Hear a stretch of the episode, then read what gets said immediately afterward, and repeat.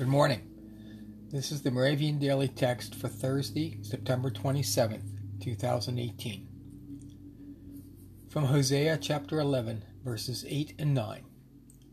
My heart recoils within me, my compassion grows warm and tender.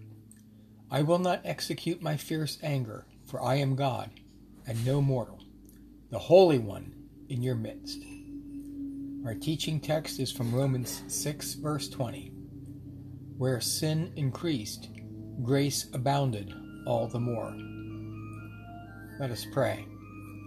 Eternal God, your grace is as endless as the ocean waves. Relentlessly wash over us again and again, encompassing us in your love.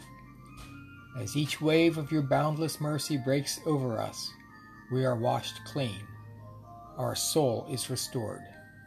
Praise God. Amen.